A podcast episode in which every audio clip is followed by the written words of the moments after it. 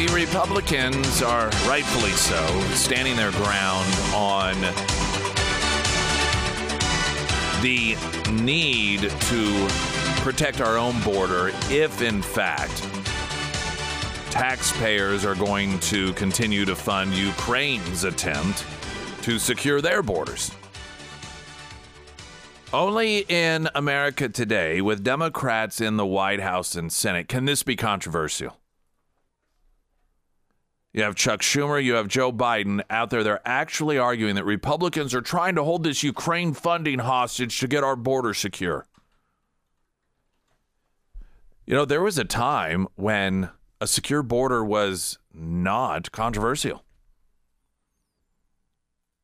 The only dispute was which party was able to most successfully do it. There were different approaches. During the 90s, I recall there was a debate between the most effective way to stop illegal immigration, whether that was to capture, punish, deport the illegals themselves, or also go after the businesses who hire them. Oftentimes, Democrats say, no, we need to crack down on the corporations who hire them. Um, they, they weren't the only one. I mean, it was a mixed bag, but the argument was that, well, they're coming here for jobs. And if there aren't any jobs, they will come here no longer. Now, of course, when you have an administration that says, oh, you don't have to have a job. I mean, we'll pay for your education. We'll pay, taxpayers will pay for anything and everything you want. Then you've got a entirely different scenario on your hands. But but that's the difference where we are today versus even back in the 90s. Which the Democrats are criticizing Republicans for being extremist by demanding that we secure our own border. Uh, It's insanity. John Kirby, this is just a brilliant quote.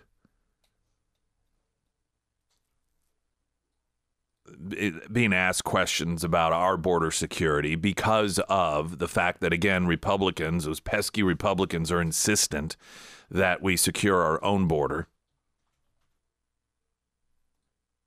Kirby said, quote, regarding people coming into this country illegally, quote, if you're in this country illegally, that's obviously not okay. Uh, exactly to whom is that obvious? That is not obvious. That's clearly not obvious. I saw another uh, clip of video, and you got you know thousands of illegals coming across the border. And what are they doing? We love Joe Biden. Is it obvious to them? Is it obvious to the millions, millions of illegals that have come into this country illegally since Biden became president? What part has made it obvious, John Kirby, that it's not okay to be in this country illegally when you had Joe Biden during the primaries on national television, broadcast all over the world, declaring that if I'm elected president, all of you who got turned away because you came here illegally, you will be welcome back. Is that what made it obvious? These people are able to get away with the most absurd assertions that require the total suspension of reality. And to claim that obviously it's not okay to be in this country illegally? Well, that's news to just about anyone and everyone that's been paying attention to what's going on in this country. Latest news update From KOLR 10 and Fox 49, I'm Jesse Inman. One of the teens accused in the deadly drive by shooting in downtown Springfield last month will make an appearance in court today. 19 year old Elijah Bedell has a counsel hearing where the attorneys will update the judge on the status of the case. Bedell is charged with shooting and killing Chavez Wynn last month. Two other 17 year old suspects are charged in juvenile court. Last week's house explosion in Licking, Missouri has been classified as accidental by the Missouri Division of Fire Safety. They've determined it was caused by an open gas valve inside the home. The explosion destroyed the home on Myers Street Friday evening and sent two men in their 70s to the hospital with moderate to serious burns. And today marks 82 years since the bombing of Pearl Harbor. Flags will be flown at half staff in remembrance. From KOLR 10 and Fox 49, I'm Jesse Inman. First alert forecast from KOLR 10 Fox 49 meteorologist Tom Schmidt, sponsored by Wolf Pack Cleaners, your residential and commercial cleaning professionals. Sunny with a high of 65 today. Clouds 48 tonight, mostly cloudy, high of 61 tomorrow with rain likely tomorrow night. How many kids as of yesterday do we still have unadopted? Oh goodness. Well, or ballpark it. So we've got nine ornaments left at A1 Custom Car Care. We have six at Crown Power and Equipment, three at Greene County Freight and Food Sales, and I'm honestly not sure about Anchor Tactical. I got busy when they first mm. opened. So I will call them today and see how many ornaments left uh, they have on their trees. So we still have quite a few, is basically uh, the answer to your question. Mm, each of those ornaments represents a kid that has yet to be adopted. They specifically ask, What would you like? They, they will know that they were passed over. Um, if they do not get adopted, you all have always come through. Um, the the gifts do have to be in the 13th of next week. So that means what we really, really, really need is for all of those kids to be adopted from one of those four locations by Friday. Um, just that way, we feel better thinking, okay, well, you're going to do the uh, shopping over the weekend, and then Monday, bring those gifts by here to the station, and then we know that everyone is taken care of. So, again, A- Anchor Tactical, we've got A1 Custom Car Care on West Sunset, Crown Power and Equipment, East Chestnut Expressway, and Greene County Freight and Food Sales on Kearney, and all of those details are under Santa's Angels at ksgf.com. Author of the Week, sponsored by ABC Books on North Glenstone next. Springfield's Talk 1041. My name is Nick Reed, and it is Thursday, which means it's Author of the Week, sponsored by ABC Books on North Glenstone, a name that many of you may be familiar with. Michael Barone, senior political analyst for the Washington Examiner. I know it's a source that we cite quite often on, on this show here, and co author of the Almanac of American Politics since uh, its first edition of 1972. There's a book, Mental Maps of the founders how geographic imagination guided America's revolutionary leaders. And oftentimes I open by asking, what made you decide to write the book? But I'm really, really curious. This seems like just such a a unique perspective. I guess first and foremost, just tell us a bit about what what does that even mean in the title, and then what compelled you to write about this. Well, I have read many books about America's founding fathers. There have been wonderful books written recent in recent years by academic historians, by people who are non-academic historians, uh, journalists, and professional writers. Um, these were outstanding people who set up the framework of our government. Uh, and um, I wanted to learn more about them. And my old friend Lou Cannon, a longtime uh, political reporter and biographer of President Reagan, said if, once told me if you want to really learn about a subject, write a book about it. Mm-hmm. Uh, so I thought, okay, I'm going to try and write a book, and I'm going to try and look at the founders from a different perspective, from what as far as I can tell, anyone else has done before, from their geographic orientation. I mean, I'm a person that's always been very interested in maps. I grew up in the Midwest in one of those square grid places in uh, Detroit, Michigan, where you always knew where north, south, east, west were because of actually a design that was put into effect and suggested and promoted by Thomas Jefferson, one of the founders that I deal with in my book. Um, and the, I, I've been interested in maps, and I thought, you know, the founders didn't really have good maps of most of North of America. And they didn't know, particularly when they're the period before and during the Revolutionary War and even afterwards, what the geographic extent of the country would be, what was beyond those uh, Appalachian Mountains and beyond the Ohio River Valley. Uh, and so I decided to do research uh, and read up about the founders and look at different geographic orientations. So I present six of the founders in this book uh, Benjamin Franklin, George Washington, Thomas Jefferson, Alexander Hamilton, uh, James Madison, and um, one that somebody, many people have not heard of, Albert Gallatin, who was Secretary of the Treasury uh, for 13 years in the early the Jefferson and Madison administrations. They all had different geographic orientations, visions of the present and the future, and of what this country could be. And so, uh, Mental Maps is an attempt to uh, present those things and to um, help readers who are interested in this kind of thing and learning more about the founders to read.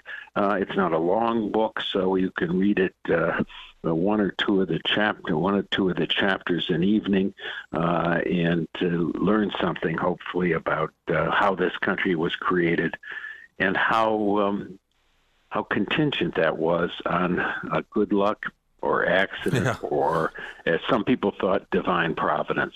We're talking with our author of the week, Michael Barone, the book Mental Maps of the Founders How Geographic Imagination Guided America's Revolutionary Leaders. Uh, we are so accustomed now to having so much information at our fingertips. I, I guess we do. We we have not only forget, but we you have to be proactive in trying to understand what it was like not to have that access. And um, beyond Google Maps, just as you mentioned, they didn't have very good actual physical maps. And so I suppose it would be almost to some degree, if we're trying to uh, fit into their shoes, be dropped off somewhere, not told where it is, just have a very, very rough idea uh, of based off of maybe some uh, third hand knowledge what the area looks like and then be told to get together with other people and and design the the world around you. I, I, yeah that would be quite quite the extraordinary feat yet that is well, what they had to do. Well, if you imagine yourself being George Washington, age 16, your father had been dead for five years, you were son of a second marriage, uh, and you're hired by Lord Fairfax, the proprietor of a vast area of northern Virginia between the Rappahannock and the Potomac rivers. Um, most of northern Virginia today going into West Virginia, and a land the extent of which was not really known. And you're told to go, he wants you to do some surveying of the land so that he can uh, block it off, settle it, uh, lease the land, whatever. Uh, and Washington sent out, he doesn't have good cell phone connection. Yeah he doesn't have Google Maps. He has a map that was drawn in 1750. Uh, he would have a map a couple of years drawn in 1751 by two men named Joshua Fry and Peter Jefferson. Peter Jefferson was is Thomas Jefferson's father, mm. um, who went out beyond the Blue Ridge and uh, settled the mountains. But when you look at the Jefferson Fry map, it's uh, it's fairly good uh, on the coastal uh, U.S. Chesapeake Valley. Um, once you get beyond the Blue Ridge, it's, they have the idea that there's whole ridges of mountains, but they don't have a very clear mm. idea of what they are. So George Washington is going out there. He has his surveying instruments. He's a person who knows how to survey. He's a person who knows how to get along in the woods. He's a person who knows how to get along with the Indians that he encounters on the way. Uh, and uh, but he's going through the forest. You do your surveying work in the fall and uh, the winter because you want to do it when the leaves are down and you can see more clearly uh, between the trees and set up your lines of sight that you need with your surveying instruments. So that was the that was the experience without which George Washington would probably have not been chosen in 1753 54 to be the agent of the Virginia House of Burgesses to go out to the Ohio River Valley, the what becomes Pittsburgh, and warned the French not to go there anymore. He would not, and without that military experience, he would not have been probably uh, unanimously chosen to be the uh, commander of the Continental Army in 1775, as he was. Um, and so, this is uh, one of the ways that the country got going and one of the ways in which Americans got a leader who, unlike many military leaders, um, accepted the orders and the rules that were set down by the elected representatives in the Continental Congress, and who insisted on resigning his commission and going back into public life and not using his military power to seize political power. We're a different country than we might have been had somebody with different points, different attitudes um, done, uh, been placed in the places that George Washington was. In your book, Mental Maps of the Founders, you mentioned moments ago that you focused on six of the founders and, and their backgrounds. In retrospect, are, are there any uh, like massive developments uh, in terms of the, the country that can be attributed to any of these backgrounds in particular that you look at and think, wow, if this person had not been involved, uh, we would be uh, drastically different in this way or that way? Oh, I think I think in every one of the six cases, uh, we the, the involvement of these particular individuals and acting according to their geographic orientation made a huge amount of difference. You have Benjamin Franklin in 1754 saying the colonies must unite against the French threat or die. Uh, the whole idea that the, the colonies would be unified was not widely accepted at that point. Franklin was inventing it. Uh, I've mentioned George Washington's leadership uh, and how critical that was. Uh, he had two cabinet members, Thomas Jefferson, who wanted to send people west. He never actually went very far west himself, not even as far as his father had, but he sent Lewis and Clark to the west, wanted to learn more, acquired the, without hesitation the Louisiana Purchase, though he had constitutional qualms. And his cabinet colleague and political policy rival, Alexander Hamilton, who came from the West Indies who had this experience as a teenager, ordering ship captains around and doing currency calculations, who said the America's future is in trade and in having banks and, and financial institutions that can finance trade and that will finance industry and time and so forth. Well, what happens to the country? We do move westward as Jefferson wanted, though not in as orderly a manner as he wanted always. Uh, and we do have the Northwest Territories free from slavery, the area west of Pennsylvania, north of the Ohio River. Um, as far as Hamilton goes, he sets up a financial system that finances America as a world trade partner. In America, Americans in the early republic are trading at the Mediterranean. The Navy is sent there to protect them against the Barbary pirates. It's trading with the different belligerent powers in Britain and France in their world war in Europe. They're trading with China. They're catching whales in the Pacific Ocean. Uh, and so both of those founders um, had an immense effect on what our country became. And without them, it's difficult to see how things would have gone as they did.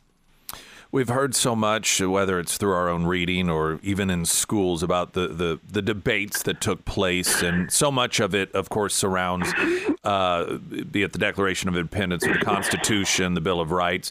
And so much of our perception of those perspectives come from philosophical perspectives about liberty and, and God given rights. Uh, but this book seems to lend us insight into the fact that there was, well, the geographical component to it. How, how much of those conflicts uh, in the debate about the direction of the country stemmed from the geographical backgrounds or understanding of the founders? Well, some of them eh, pretty obviously. I mean, comparing Hamilton to Jefferson, Hamilton is concerned with foreign trade and the possibility of foreign in, invasion. He wants to have a robust navy and so forth. on a government that can protect them. Jefferson's thing, book, uh, the one, one he write, ever writes called Notes on Virginia, casts a look at North America westward. He even t- calculates how many miles it is uh, from St. Louis to Mexico City at a time when neither of those was American hmm. territory. He's looking across, but he doesn't include New England on his map. He never talks about it. New England, the area that had been the trading part, the shipping part, shipbuilding, just doesn't interest him. To Hamilton, New England is, you know, um, the lead area of the country, and it's fortunate that they have, uh, you know, a bunch of pine trees in the Carolinas that they could ship to New England to make ships out of. We're talking with our author of the week, Michael Barone, the book Mental Maps of the Founders How Geographic Imagination Guided America's Revolutionary Leaders. Uh, last question that I have you noted uh, in the beginning of the conversation, someone mentioning once that if you want to learn about someone or a subject, write about it. What was for you the biggest, most surprising takeaway in, in this and learning about it as you wrote about it? Well, I, I, one surprising takeaway was the uh, contingency of these things. Uh, if George H. Washington had not been chosen to survey Lord Fairfax's land, would he not have ended up as the commander in chief?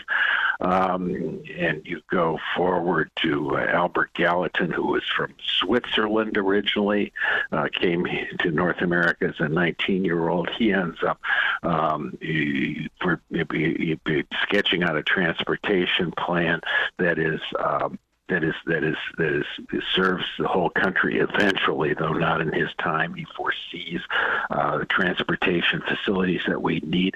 I think the other thing that would be that was interesting to me and that may be surprising to some readers is that the founders recognized the cultural diversity of the country um, in different ways. They, you know, George Washington recognized that the um, you had to, command New England troops in a way rather differently than you commanded Virginian troops. Uh, one method of command would work with one group, but the other group had to be approached in a different way.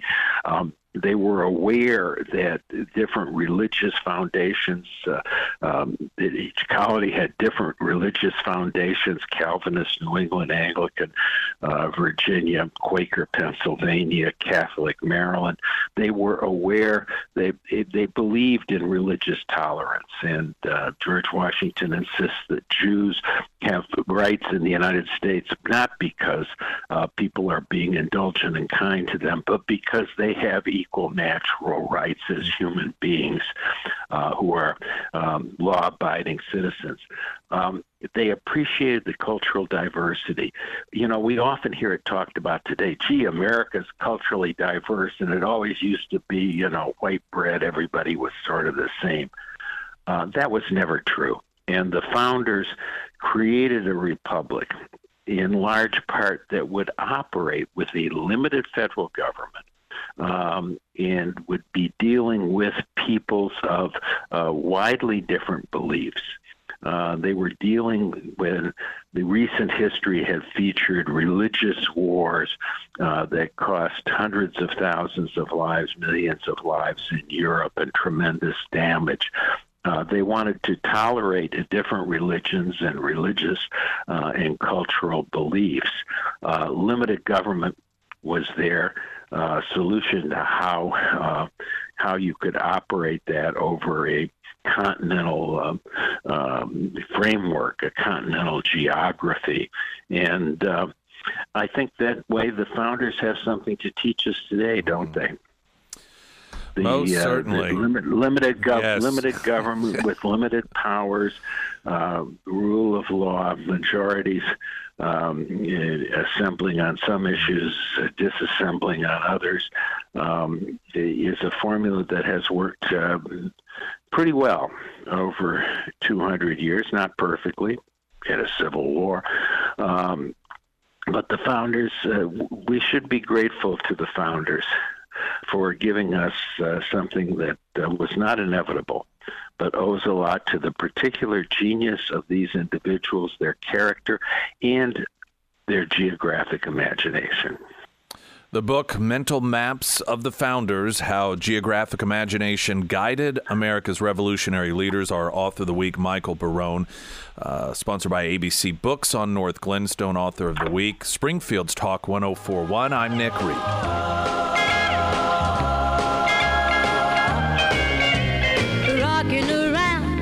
First Alert Forecast, sponsored by St. Clair of the Ozarks Home Improvements from KOLR 10 Fox 49 meteorologist Tom Schmidt. Sunshine 65 today, tonight clouds 48.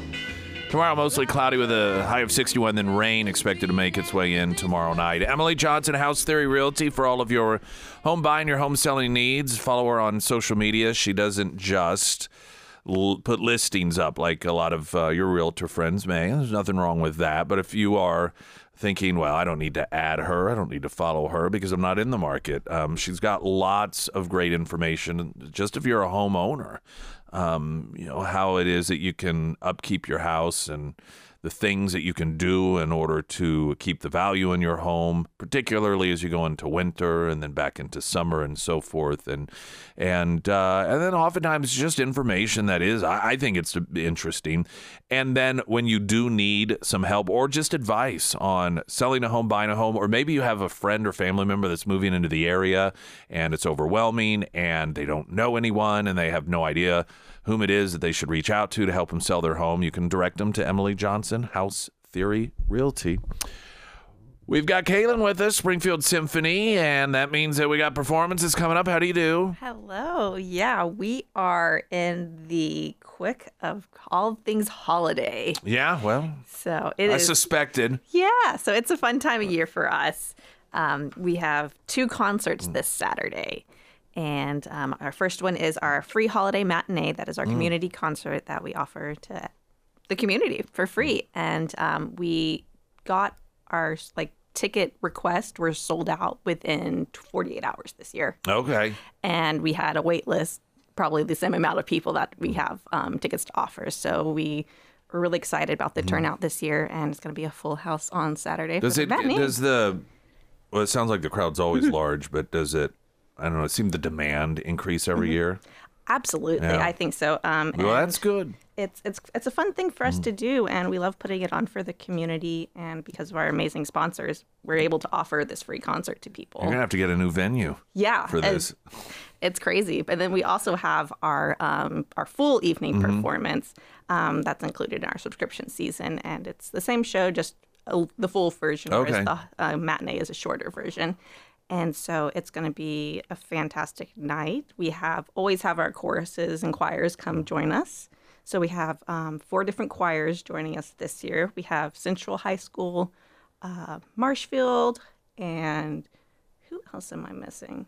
Hillcrest. And then we also are being joined by Queen City Chorale, which is um, our, we typically do all high school chorus, but this is our first time we have a, a non non high school, so it's oh, exciting. Shaking her up there. Yeah, we're getting new people in, and it's really exciting. And then, of course, we have our carol sing along that mm-hmm. everybody loves. Right.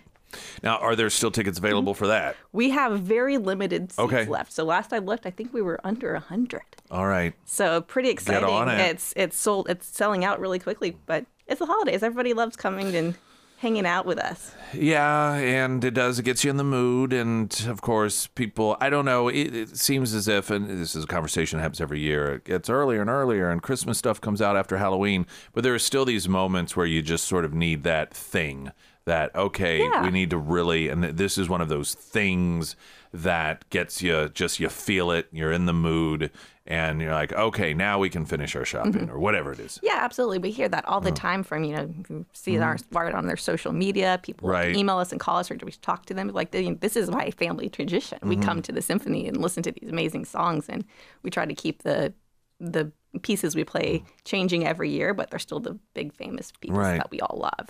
And it's just really cool to see how engaging people have made this into their to their traditions. And there's there's generally not uh, behind the baton before the Not for right. this Okay, I, I yeah. thought that was the case, but Yeah, behind the baton is for our classical shows, and this is our pops because it's exciting. It's Christmas. I know I ask you that all the time. Yeah, You're that's probably okay. tired of me asking it, but it's for the benefit of the listener. Absolutely. That's why I'm asking, even though I know the answer. Yeah. But it's for them. All right. So people want to buy tickets. They can either stop by online, right? Yeah, absolutely. So everything um, it goes through Hammons Hall box Mm-hmm. office. So the best way to do that is either go on our website or Hammons Hall, or go walk up to their box office.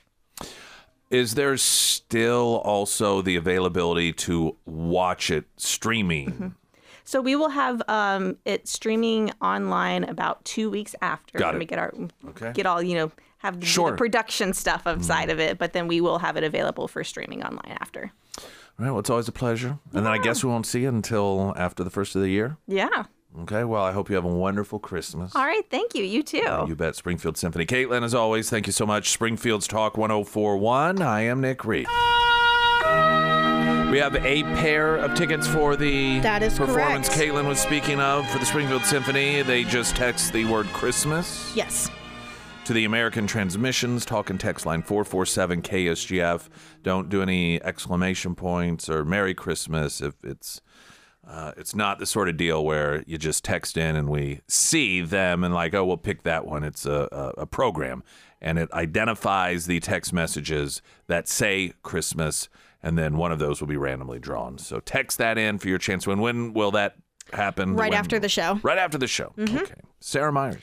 Thank you. Well, if you are looking to do some uh, firearm shopping for Christmas, but you don't want to get lost in the shuffle at a big box store, I recommend that you take a trip down to Monett and visit Quick Draw Gun. Now, whenever I purchased my first firearm, it was kind of an intimidating process, not going to lie, because I had a lot of questions, but Brad and his team, they did an excellent job answering all of those questions I had, and they also helped me uh, narrow down my options as well.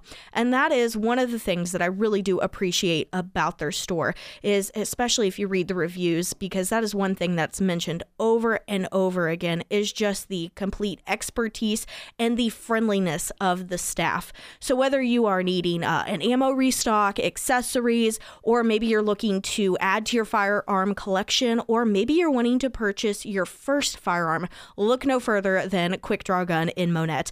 And of course, if you have any questions for Brad, you can give him a call today, and you can find all of that contact information under the Sarah's Endorsements tab at ksgf.com.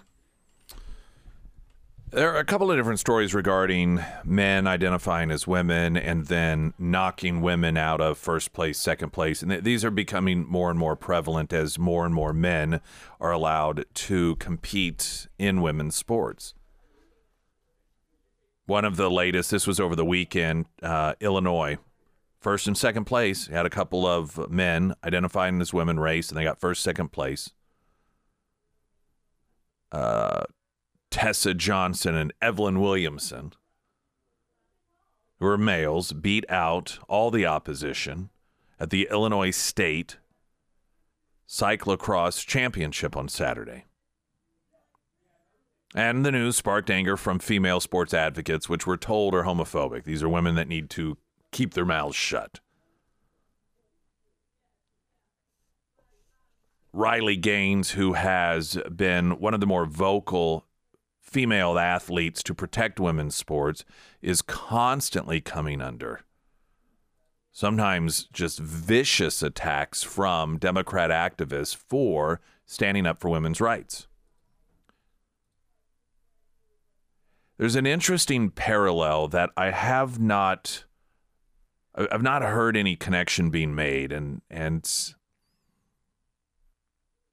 not sure if it means anything, but I just thought I'd, I'd verbalize it here as as we watch left wing activists being proactive in a couple of different arenas. One, of course, to force girls to have to compete against boys or women to have to compete against men who say that they're women.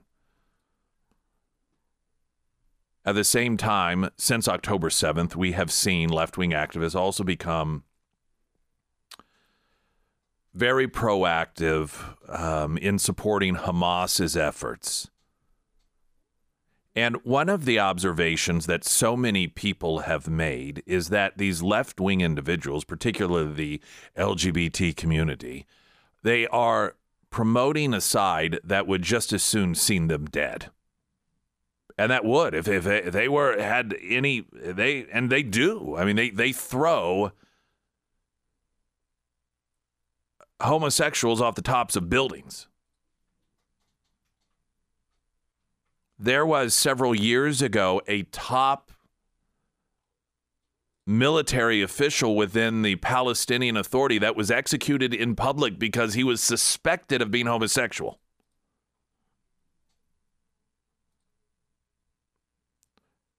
They have a very well, it's much different than, than we embrace here in the United States view of how you treat people that are different from you and how you treat women and, and there are areas throughout the Middle East that are more strict than others. And I just can't help but recognize the parallel in the attitude between like the, the left in this country with their support of Hamas, who see women as second class citizens, and their support for the movement to force women to compete against boys, which is also telling women, sit down, shut up. That if a man comes along and declares, I'm a woman, you keep your mouth shut and deal with it. If not, you'll be attacked. Riley Gaines, they, she's, is it uh, Eventbrite?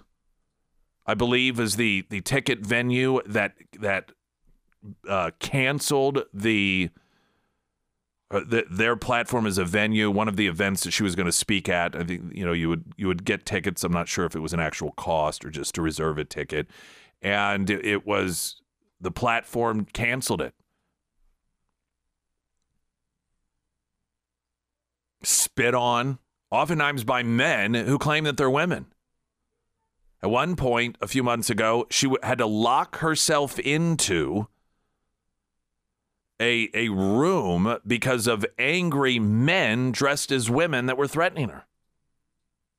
And it's just I, there's something telling about the treatment of women by these left wing activists and the people they support, whether it's men who identify as women or whether it's organizations like Hamas that not only see but treat women as property, treat women as second class citizens, and treat women as well, sure, you can do what you'd like as long as a man says it's okay.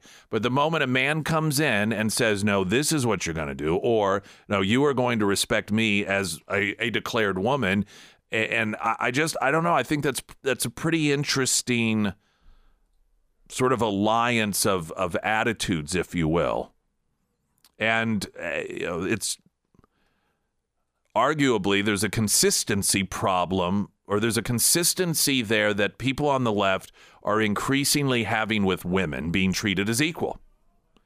And we're seeing that in more than one capacity. It's not an anomaly which I guess that's my point.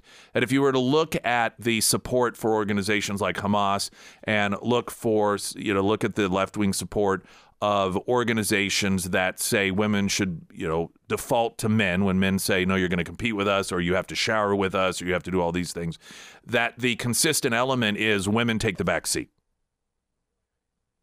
That ultimately, when it comes down to it, the man gets to decide the woman's place.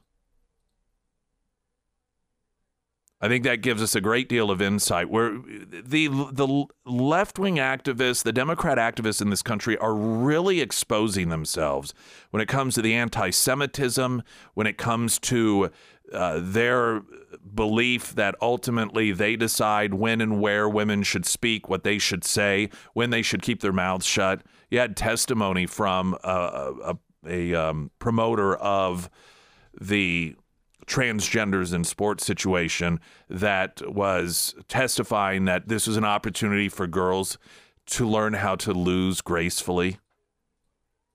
Oh, well, isn't that sweet? And it is about women, particularly when it comes to transgenders, because if you notice, and this is what's important, every one of these stories, it's the woman who is sacrificing. We don't hear stories about men who are told that they need to seek counseling because they don't want to take a shower with a girl. We don't hear stories about cycling competitions in which the first and second place men were booted out because of women who identified as men and decided to compete. You don't hear stories about male volleyball players being sent to the hospital because females who identify as males spike a ball in their face so hard that it breaks bones. You notice it's always the other way around? It's always the women who are hospitalized, the women who are traumatized by being forced to take showers with men, the women who are told they need counseling if they have a problem with it, the women who lose the gold medal and the silver, silver, silver medal because it's always the women. And which of the two political parties is behind it? And ask yourself, is that really is that really truly a party that embraces and values women? Because the behavior sure doesn't indicate as such. And when they're, they, they are out there supporting cultures and promoting cultures and, and movements like Hamas who treat women as second class citizens, is that really a political party that values women? Something to think about. Springfield's Talk 1041. I'm Nick Reed.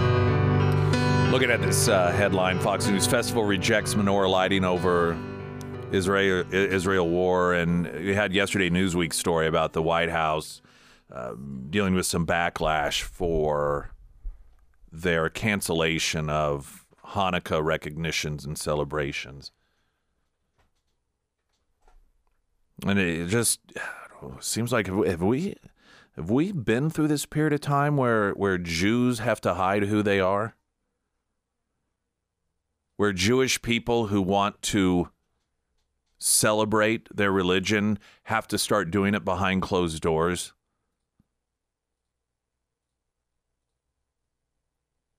That's where we are in America today. We've been through this period of time.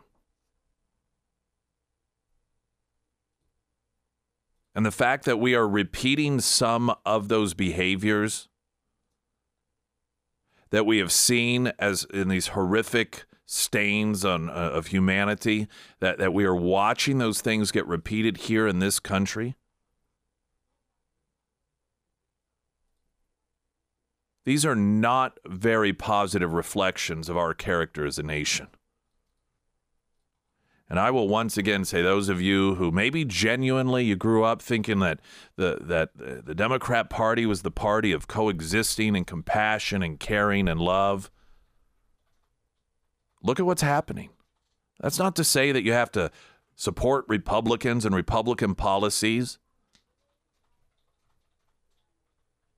But if you do choose to support the Democrat Party, you have to take responsibility for what you are supporting.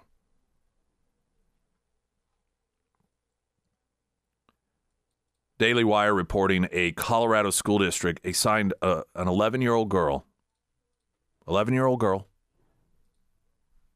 to share a bed with a boy who identified as a girl, according to a demand letter from the girl's parents. Jefferson School Public Schools in the Denver area assigned the fifth grade girl to a room with three other students, two girls from her school and a boy from a different school, during a cross country overnight stay in June to Philadelphia and Washington, D.C. The 11 year old was told that she had to share a bed with the trans identifying boy.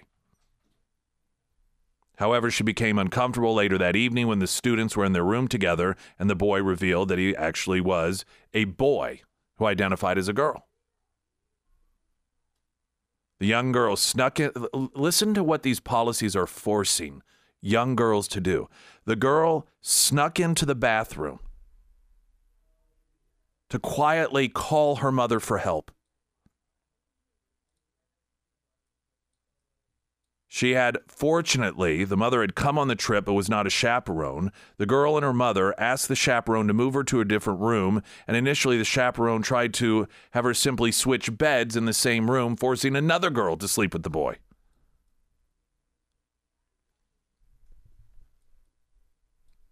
The chaperone would eventually agree to move the boy to a different room, but lied to the other students about why, saying one of the girls needed more space.